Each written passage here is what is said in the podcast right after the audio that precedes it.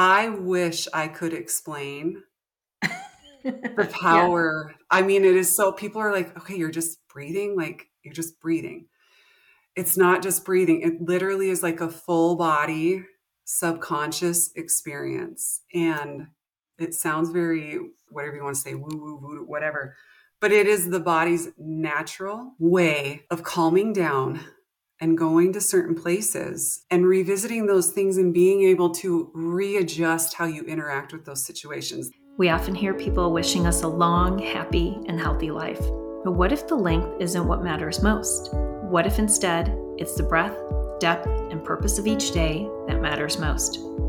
Welcome to the Live the Width of Your Life podcast. My name is Annette Ardelian Kuzma, and join me weekly as I interview guests who made changes in their own lives to live more fully with intention, gratitude, and joy. Be prepared to be inspired by their stories of how they shifted their mindset took courageous action, and designed the life that they always wanted to live. Today's guest is Charla Olson. Charla is a double accredited certified trauma informed somatic coach and mindset coach. She works with women to help them recover from traumatic experiences and work through what those experiences created within their bodies and their minds so they can come back to understanding their value and worth and live their life with purpose. She is the host of the podcast From Her to Her, a show where stories from women and transformation professionals allow for everyone to feel seen, inspired, and be equipped for their transformations. Charla is a mom of two, a fitness and nutrition enthusiast, a positive mindset ambassador, and a soul having a human experience who's always hoping to love and serve better. We had such an amazing discussion.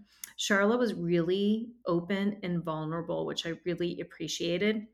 We talked about redefining failure in relationships. We talked about how she helps people work through their own trauma, having gone through her own healing journey, and how she's able to take that to help others. We talked about breath work and how that helped her to forgive those in her life and release old stories and patterns also how her faith has been a constant source of strength. And then finally, lessons that she's learned from her podcast, talking to other women. I loved our discussion, and I know that you will as well. I hope you enjoy it. I'm so excited to have Charla Olson on today, the podcast. Thanks for joining. Oh, thank you for having me. I'm so excited to be with you today. I'm so excited. And I love your podcast, first of all, from her Thank to her. You. So definitely want to make sure we talk a little bit about that today. But I would love for you to just share a little bit about your background, about your story, about your journey to where you are today. Perfect. I can do that. So I am from North Dakota. I was born in Montana, moved to North Dakota when I was young. Grew up, graduated high school here and then three days after I graduated high school, I moved to South Texas, as far away as I hmm. could get, thinking I'd never come back. I did come back. When I moved to Texas, I moved with who was my first husband. We weren't married at the time, but we moved down there with him. We got married, had our daughter, and that's what brought us back up to North Dakota. It was kind of like Mm-hmm. All of our family, he was from up here too. So it's like all of our family's up there. So it made sense to move back. We ended up getting a divorce. And then a few years later, I was remarried, had my son, and that marriage ended up ending as well, which at the time it's well and i've had to work through that because it's hard to say yeah. i've been married twice i've been divorced twice you kind of feel like yeah. failure but so mm that's i've had to work through some of that and now I'm back in my hometown. One of my, both of my really great friends are my ex husbands. We're all co parenting very well. They'll both even pick up the others. The daughter's dad will pick up my son and vice versa. And it's really great. Yeah. My daughter is 19 now. She'll be 20 in a couple months. And my son, he will be 13 this summer. So time is flying. I was in corporate America. I've done real estate, I've done customer service, and now I am working with people coaching through nervous system traumatic mm. episode experiences, working through the nervous system, toxic relationships, walking alongside people, that's where my heart is. It's really caring mm. for people. Wow. You just shared so much. And I want to ask you first is why do you think that we see the ending of relationships as a failure? I know you mentioned that it sometimes it's hard, to, even though your kids are older and you have this great relationship with your ex husbands and partners. But why? And do you feel like that's changing at all in our society? Like, is there a way to reframe the ending of a relationship as not a failure? I think the reason that we see it as a failure is because in modern day society, which started, I don't know when it started, but there was this belief that as soon as you're a certain age, you need to get married, and marriage is for mm-hmm. life, which I do agree, marriage is for life. There are certain circumstances like abuse and things like that where mm-hmm. fully justified and the marriage, adultery, things like that. Yeah. But I think on a whole, my opinion, I do think it's happening more the ending of marriages. I think we feel like it's a failure because it's ingrained that it's supposed to be for life. Once you get married, mm-hmm. it is supposed to be for life. And if you don't make it, especially when children are involved, it's like now you have failed your children. Now you're setting an example. Now your children yeah. are going to follow in your footsteps. There's all of those layers. But I think where we're missing the boat is before the whole dating and marriage happens anyway, where we should be teaching people that dating and marriage shouldn't be what it is because I think a lot of people walk into dating and marriage as a selfish thing. Like, this mm-hmm. person is going to provide my happiness. This person is going to be what I picture for my future. And we put a lot of selfish responsibility sure. forward and selfish expectation like this feels good, therefore it should be this. It's all very selfish when I think we should be setting up our children for Discover who you are, discover the things that make you happy, relate to human beings as human beings, as your brothers and sisters and friends, not as you're supposed to fill this responsibility in my life. Therefore, I need to date you to find out if I want to be with you. Discover who you and discover like what is commitment? What does that look like? And then once you know what that is, I think that there's a better success rate but I think we just kind of go into it blindly. I mean, look at how old we are too when we're getting married, when we're dating and getting married. Yeah. Like, what do we really know anymore? Life is so yeah. different. So, kind of a lot to answer that question, but I just I think it's a great question. And I think if we approach it even sooner than actual dating, we can mm-hmm. figure out how to keep more marriages together. And then to answer, is it a failure? Are we seeing I think it isn't a failure. There's this concept of if you fail, that's where you stop in life. And no, I mean, we fail forward. There's something to learn from those decisions. And I think a lot of people, too, depending on how young they are, as you grow, some people truly grow apart. And one person can become what holds another person back. And there's strain. And kids aren't dumb either. When kids are involved, they can see the dynamics, they know. Right. Well, it's interesting. Nowadays, I think that the younger generations are getting married later or they're choosing not to get married. And so perhaps they have observed what is happening around them and maybe they're choosing a little bit differently. But I also feel like this generation, they are working on themselves at a much younger age and asking themselves some of those questions that maybe we weren't when we were younger. But I love that you said we need to do the work on ourselves and not put so much responsibility on the other person to fulfill us or to make us happy. And that's definitely not something that is presented or shared or even taught necessarily for when we're younger around any sort of a relationship, whether it's a marriage relationship or just any sort of partnership. I look so, at it as it's hard enough. I know as much as there can possibly be to know about myself. I have all of the history and the evidence and, and everything. Yeah. And even to keep myself happy 100% of the time, it's a job, you know, yeah. it's work. Right. So for me to ask another human being who hasn't been with me my entire life, doesn't know all of the inner workings of me, and all of the things to ask that human being to know how to make me happy all the time is an unrealistic and selfish ask. And it's setting the relationship and it's setting it all up for failure is how i see it it's so true. It wouldn't it be interesting if before we got married, we took all of our assessments and then we shared the results with every with our partner, and we were able to talk through some of those things, like even the five love languages. Like a lot of these books came out after the fact, and people are taking these assessments even when they've been married for a long time and going, "Wow, this explains why there's a mismatch in communication or the way we express love or the way we want to receive love. So I don't know if you've ever done that book or that assessment, but it was such an eye opener. My husband and I did it, and I was like, this is actually a really good tool. I have, and it is a great tool. And I don't mean when it comes to happiness, I don't mean like you don't invest in your partner and you don't figure out right. their love languages and things like that, because obviously there's like a baseline that each individual is responsible for themselves, mm-hmm. basically. Mm-hmm.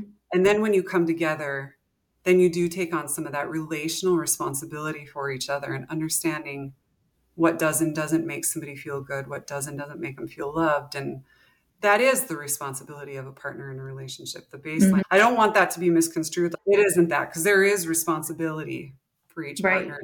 Tools like that, like love languages, those are phenomenal tools to have. Absolutely.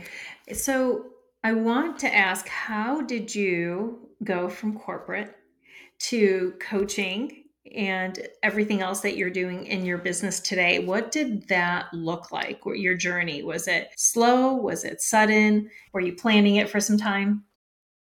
It's been both slow and fast. So, growing up was a bit tumultuous. I grew up with abuse and then throughout my teens went through some pretty traumatic experiences too and then grew up quickly. I grew up very quickly and through a lot of traumatic things. And through my first marriage, we were young. There were things in the beginning of that weren't good for me on like a mental health level and on a self-worth level and things like that and not a bad guy, just some of the things that young guys do. And then after the breakdown of my second marriage, I found myself in a relationship with somebody who it's a word that gets thrown around a lot these days, but he was true narcissist. And I didn't know what that was. I had no idea what that was.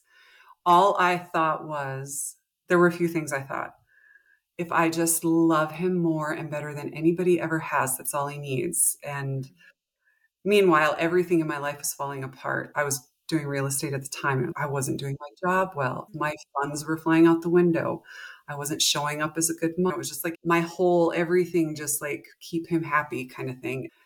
And there was a lot of drinking involved in that relationship too. My broker at the time actually came to me one day. It was after I got pulled over for a DUI, and she's like, You either need to go to rehab or I'm sending your real estate license into the state. And me knowing myself well enough and all through my life, God has been a part of my life. And in that moment, it was like, this is my opportunity to get away from Him and to figure out what in the world is going on. I need it. My kids need it. I took the opportunity. I was like, I'll go. And so it was about a week later, I was on a plane and she took me to the airport. And I remember saying to her, alcohol's not my problem. He's my problem. My insides would just shake the entire time I was with him or not with him, or it was just my head, I couldn't think straight. It was just, it was incredible. And when I said that, she's like, I think you're probably right. And I was like, I'm not yeah. trying to get out of this going to rehab. Yeah. so I got down there and they do this three, four hour interview session to put you in a certain house, whether it's like an eating disorder house, mm-hmm. narcotics house, booze, you know, whatever. Yeah. So after my assessment was done, the next day they're taking me to the house that I'm going to be in with this group of people that deal with the same issues. And we pull up to this house and I'm like, "So what is my house? Where am I?" And the gal was like, "This is the sex and love addict house." And I was like, No, no, no. And because, of course, what do you think when you first hear that? Right. We have preconceived that? notion, right, oh, yeah. of what that means. Yeah. And I'm like, hmm. no, that's no, no, no, no, no. We are at the wrong house. so, but as the process went on, and I was reading, there was this book where you take this quiz and there's nine columns. And if you score above a certain thing in any of those columns, it's an indication of some type of trauma bonding mechanism that you have. Uh-huh. Well, I scored over that score in seven out of the nine. Wow. And that was my eye opener moment. And it was like the box opened and I was shocked at everything I was learning from that day. I started to understand the things that made me the way I had become. I had dissociated. There's so many parts of my life I just don't even remember. Some of them slowly come back now as I clear things and I make room mm-hmm. and mature and grow and make room yeah. to deal with other. So that basically led me to there are a lot of people like me out there.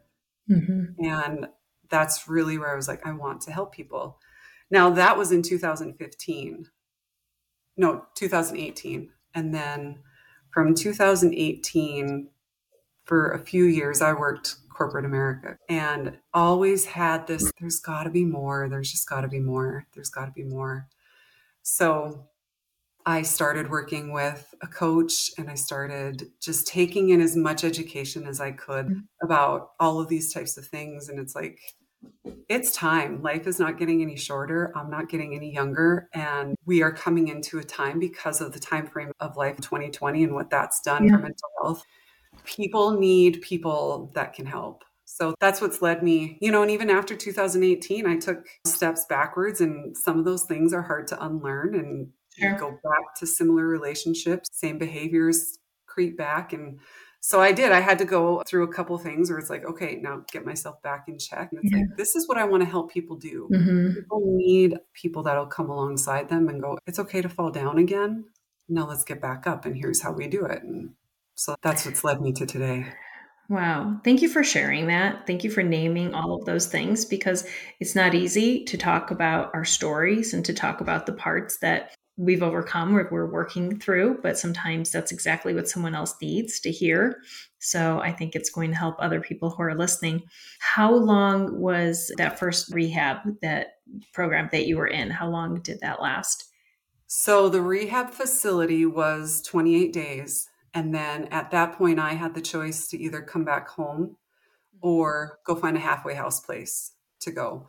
And I knew one, I wasn't ready to go back and that I needed to know more and I yeah. needed to spend more time with just myself. So I went for two more months to a halfway house over in halfway house situation over in California and spent those two months just deep diving. Yeah. It can be frightening. As you said, sometimes there are memories that our bodies, our mind just naturally protects us from. And then yeah. when we start to do the work, I know through breath work, both you and I do somatic breath work. It's amazing how you start remembering things. Like I also have memories of stuff I just had forgotten from childhood. So, what was your experience like when you first started working with breath work? Like, how did that come into what you're doing?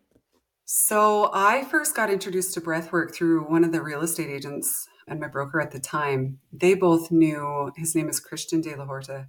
He was in Florida at the time they had gone to one of his retreats and then the real estate agent that i worked with she worked under him to begin also doing breath work with people.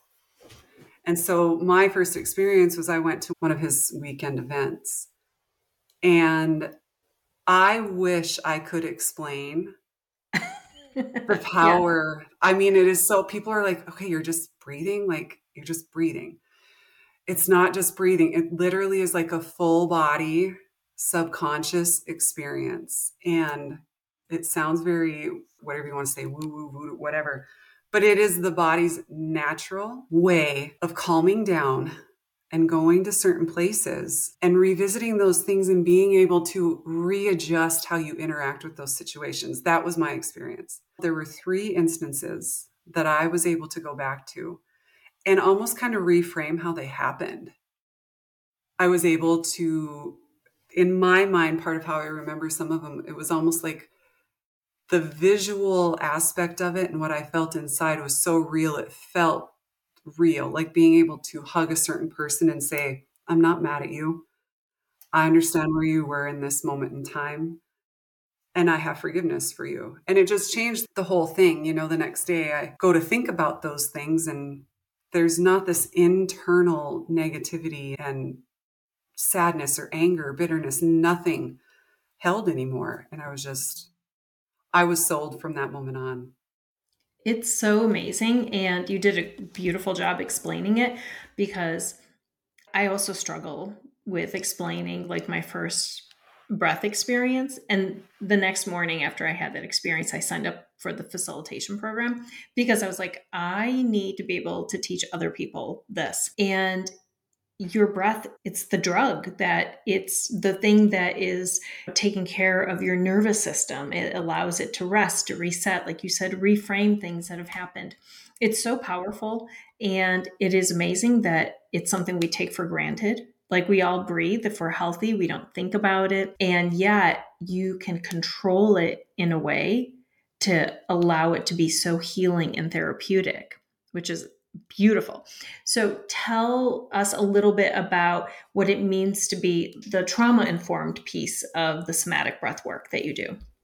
Well, a lot of what happens is, and I think people, one, like listeners, if they're at work right now and it's a high mm-hmm. stress environment, if they stop like right now and realize they're not even really taking deep breaths, like where are your shoulders? What are you feeling in your jaw? And how deeply are you actually breathing? We, yeah especially in stress, we get very shallow breath. And we're usually in more emotional part of our brain too. So, what this breathing, and there are various techniques. Some of the most simple ones you can do sitting at a desk, or if you're at a restaurant, something's triggering you, you can go into the restroom and quickly.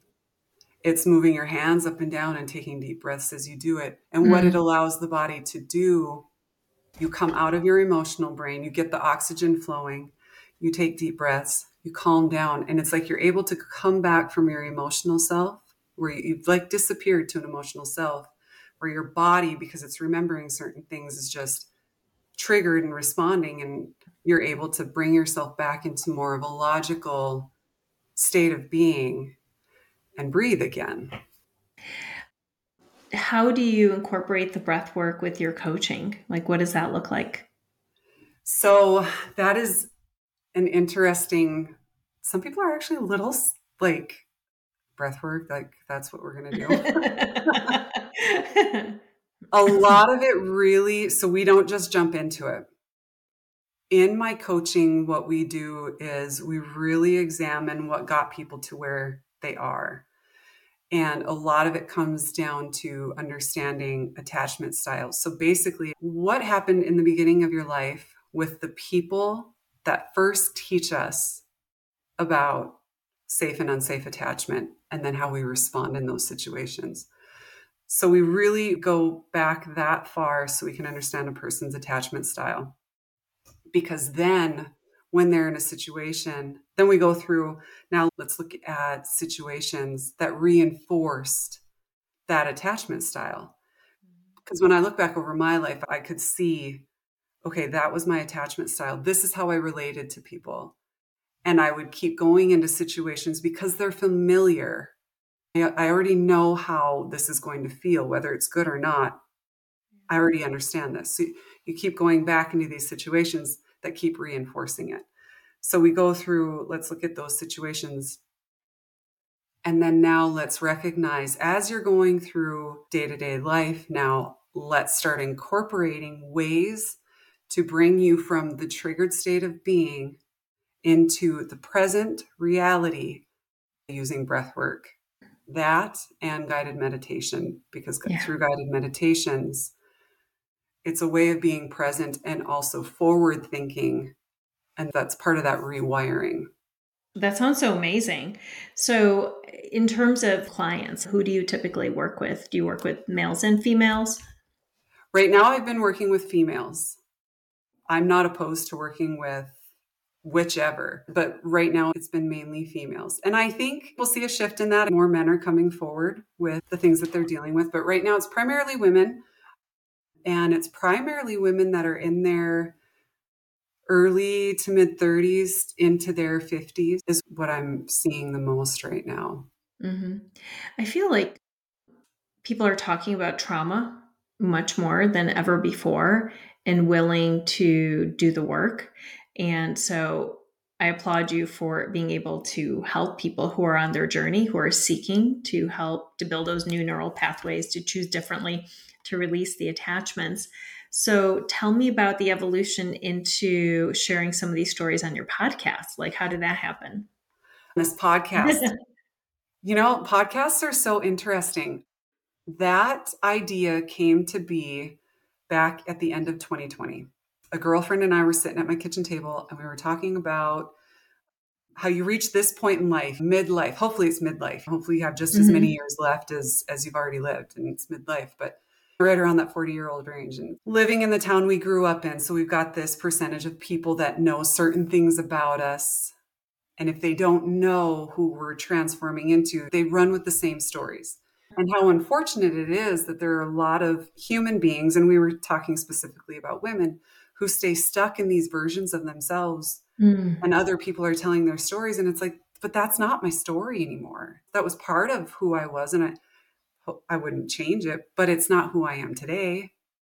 And so it was like, man, I just I would love to have a platform where I can have guests on that have these stories and they've transformed and other women can hear and feel heard they can feel they're not crazy and they can hear stories of success and transformation and also be equipped with tools mm-hmm. to work through their transformation so it was like the end of 2020 i woke up in the middle of the night and i'm like a podcast and this is the name of it and i could see the imagery of it and so it took me a little bit it just started in january of this last year. So it took me a couple years to get it up and going, but it's been interesting. It's not as easy as some people think, but man, the women that I'm meeting are so incredible.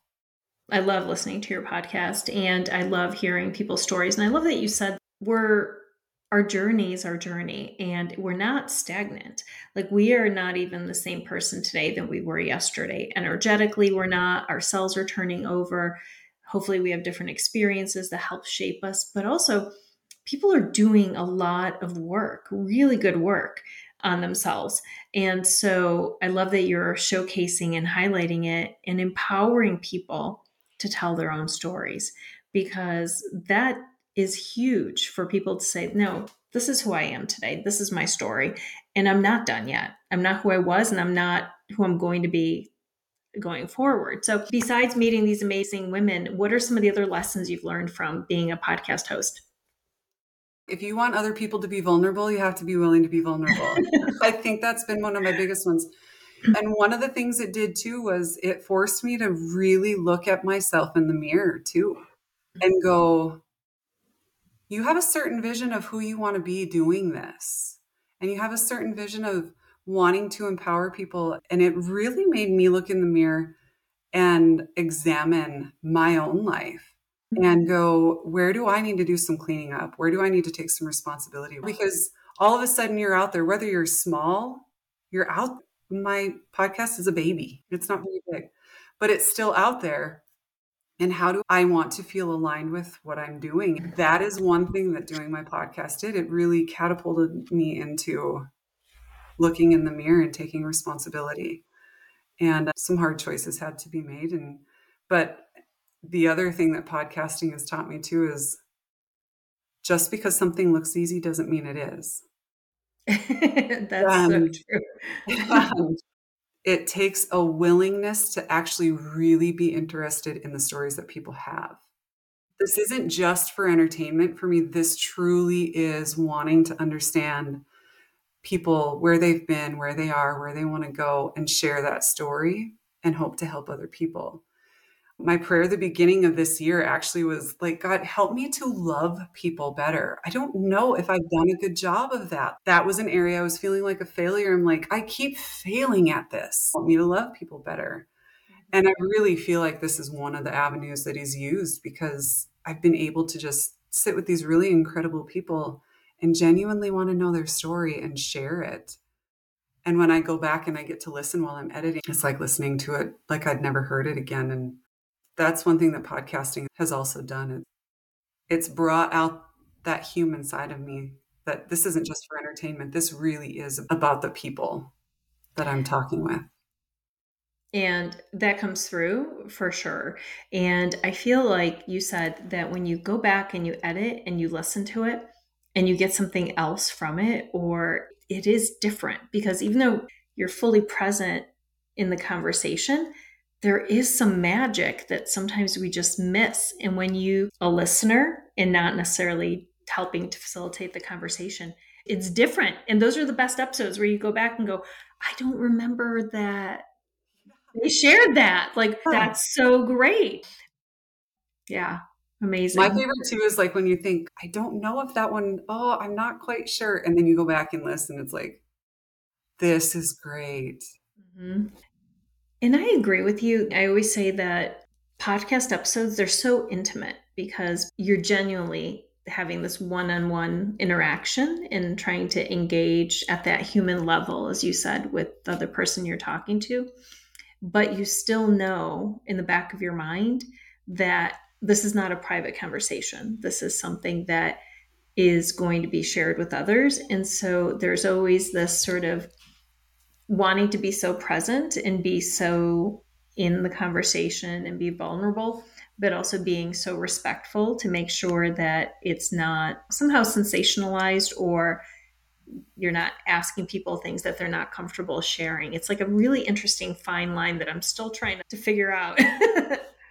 yeah, it's interesting because I think a lot of times I'll tell guests if I ask a question that doesn't require you to answer, and I will fully respect if your answer to me back is that's not a question I really want to answer because they have that right. Just because they've agreed to be on the show doesn't mean that they've agreed and are ready yet to share everything. So, my interest is what is it you do want to share at this time? And I think the other thing I like for my guests to know too is we are all human. And just like I haven't lived perfectly, I'm human too. I have cha cha'd through life. It's a couple steps forward, a couple steps back that's what we do. And then we learn and we grow. So I always like to remind my guests our voices aren't going out to anybody who's perfect. And anybody who wants to stand with judgment, that's not the audience then. So this will resonate with the people who understand this is another human being talking about her things, and they will applaud vulnerability and honesty and will be inspired. And mm-hmm. that is the goal. Just... I think I'm going to steal that from you, borrow it, sure. use it. I love just reminding people that they're in control and whatever they choose to share, they get to share. And if they don't, they don't want to. I always tell people, even after the fact, if you're like, I really wish I didn't go there, we can edit it out. That's the beauty of being able to do podcasts as well. So I want to go back to you've mentioned your faith, and I know that your faith is very important to you. So, how has your faith carried you? How has it been a mainstay in your life, as you mentioned earlier? Oh, my faith. So, I grew up going to Bible camp. Mm-hmm. Uh, I don't know when it happened, but at some point in my life, and I think it was when I was very young, there was always a sense of I'm not alone. I'm mm-hmm. just not alone. Even though I spent much of my time as a child alone it was much more comfortable and safer for me to be alone, just out on my own. And so I always kind of knew, and going to Bible camp is where I felt safe. It's where I felt a different kind of power. There was just a different kind of energy. And then I was in a traveling choir. There were some of the churches around the area that got together, and all of us junior high school aged kids would travel around. We were singing choir. And then when I was in Texas, at one point, my husband and I at the time, we started going again. And so that was kind of the first reintroduction back into church. After we left, after high school, we weren't for a while going. And then when we did, it was like, why do I ever stop? Mm-hmm. And it's not just about going to church, it's about the community of people and what they stand for and things like that. But as it is, as life is, I have cha cha throughout my relationship with God and Jesus. And I had a hard time understanding the love of Jesus, to be quite mm-hmm. honest. I don't get it. I always felt like I'm doing things wrong again, which means he doesn't love. Because my understanding of love is I have to work for it to have it. And if I'm messing up, that means I just don't have it. So that's how I related. So I never really understood it. And so during rehab was when I really reinstated, however you want to say it, got back to my relationship. And that's when I discovered grace. That's when I grasped the concept of grace and that is when it really like a true i say but i say leading up to it i had an understanding that there was always something there and that there it was powerful and energetic. But it was like religion checking off boxes do this can't do this. 2018 was when it switched for me and it was like this is about having a relationship and this is about being obedient and disciplined. And living my life a certain way, not checking off boxes, but because I understand what has what he did for me. And so that's when it started. 2020 came around and isolation wasn't good for me. That was another slide backwards. And I lost that closeness, that relationship with him.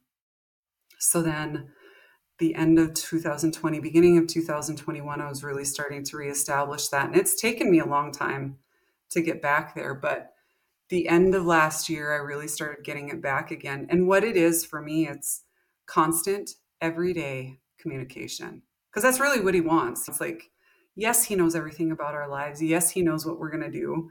He knows what we've done, what we're going to do. He knows it all.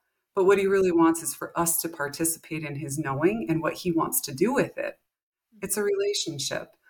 And so for me, it's I have to start my day with him. It's like I get up and it's I'm reading in my Bible and I'm praying and I'm meditating. And we've talked before about praying is where we're doing the talking and then meditating is where I shut up and I listen. Yes. And so I do that and then I have other books that I'm reading that help me understand. It's hard. There's some parts of the Bible that are hard to read. So then there's other books that I'm reading that help understand that. But long answer to your question, but that is what I lean into I think it is why I'm where I'm at right now with what I'm doing too. I truly believe that this is what he wants me to do and come along other side people and help them. And really the goal is to help people come back to the understanding of the intentionality of their existence and their worth. And they're here because it's intentional. They were put here on purpose and everybody has a purpose. And coming back to understanding that and then living out, designing the rest of their life knowing that. Yeah. That's so beautiful. And I feel your story, many people can resonate with it. Because I know even in my own life, just my connection to God and to faith and spirituality has just continues to evolve. And when you were talking about doing the work and showing up every day, it's do you find that gives you the alignment like where you are just so centered, just completely connected and tethered to spirit, to God, to yeah. whatever you want. Makes decisions that are hard not so hard. And it's because I truly have hope in his transformational power. I have hope in his power and faith that if I stay aligned with what he wants, what is best for my life is what's going to work out. And I believe that for everybody else too. To make hard decisions that you know are aligned with what he wants, they'll still be difficult. You'll still go through the emotions of all of that.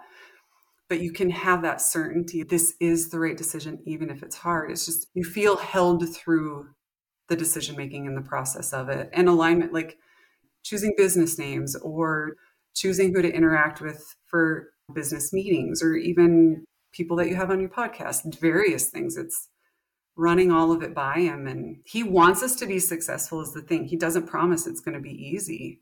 He wants things to be successful and ultimately for his glory. I love that. And I love the concept of grace. I just think that all of us need a little bit of self kindness and compassion and grace and extend it to ourselves and also to just receive it. Sometimes I think the grace is there, but we don't open ourselves to receive it because we don't feel like we're worthy. We feel like we have to work for it. And the concept of unconditional love is you don't have to do anything, it's already been done. Yeah. I joke because Grace is my middle name. it's my daughter's middle name too. I joke. It's like my parents knew I was going to need a lot of it. that middle name. Really, yeah. it's my grandmother's maiden name, but yeah, mm. we try about that. Charla, tell me, I want you to think back on your journey and tell me a couple of things that you're most proud of. I am most proud of two of them are my kids that's another area that I want to help people work through. There are a lot of moms out there. There's difficulties sometimes for women to connect to the fact that they're moms. I did struggle with that. But I'm so proud of my kids. They are great kids. And me being their mom, I'm really proud of the connection that we've been able to have and the honesty that we've been able to have because they are very understanding of people as people and not expecting perfection and understanding things happen. Even with the best of intentions, things happen. So I'm really proud of that. I'm really proud of not having anger. I don't have any negative emotion in me for anything from day one of my life to this very second. Everything has led me to this moment. And I really love who I am and who I'm becoming and I'm proud of yeah, awareness breeds responsibility. And in between the two is where you decide if you have the willingness or not to jump into responsibility. And I'm really glad that although it hasn't been pretty, I decided like I need to pay attention to things that I'm becoming aware of and do something about them.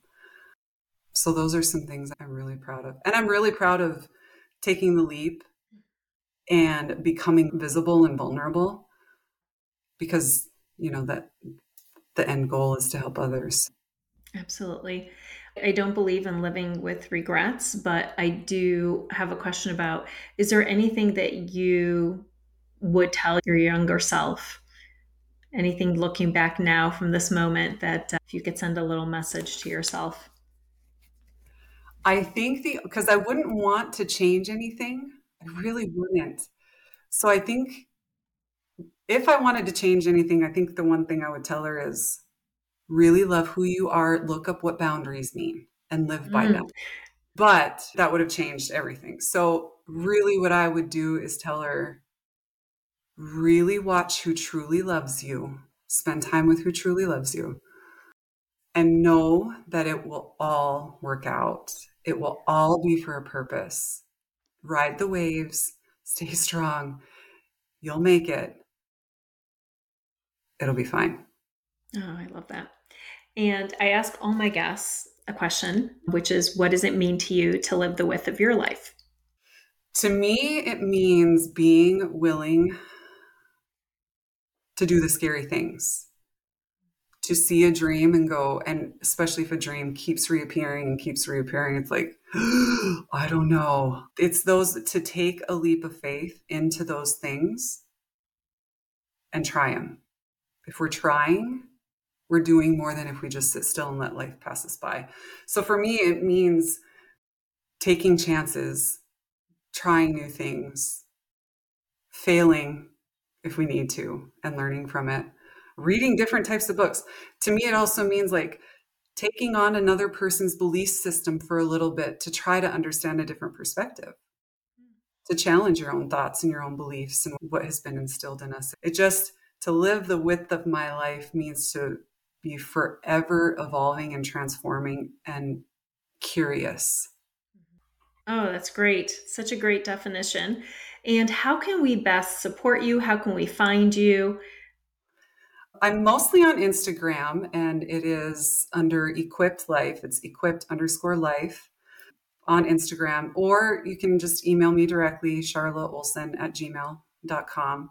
Those are the two best ways to connect with me at this point. Okay. And your podcast? Oh, yes, my podcast. We've talked about it. It's called From Her to Her. It is on all platforms. And if they prefer to watch, it's on YouTube as well. Oh, wonderful.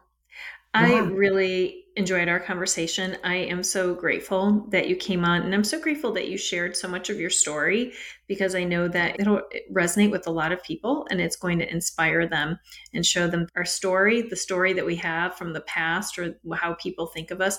It's not our story. We're the ones that get to tell it. And if you want to hear more of those, I think people should absolutely check out your podcast. So thank you, thank Charla, you. so much. Thank you so much for your time. I appreciate it. This was, I always enjoy my time with you. I know. I feel the same way. Have the most amazing day. Thank you. You too. Thank you for listening to today's episode. If today's conversation inspired you to dream again, break out of your comfort zones, or reflect on what it means to you to live more fully, then please follow this podcast because every week you'll hear more stories from people just like you who took imperfect action towards their goals, created more joy, and are living the life that they always dreamt of living.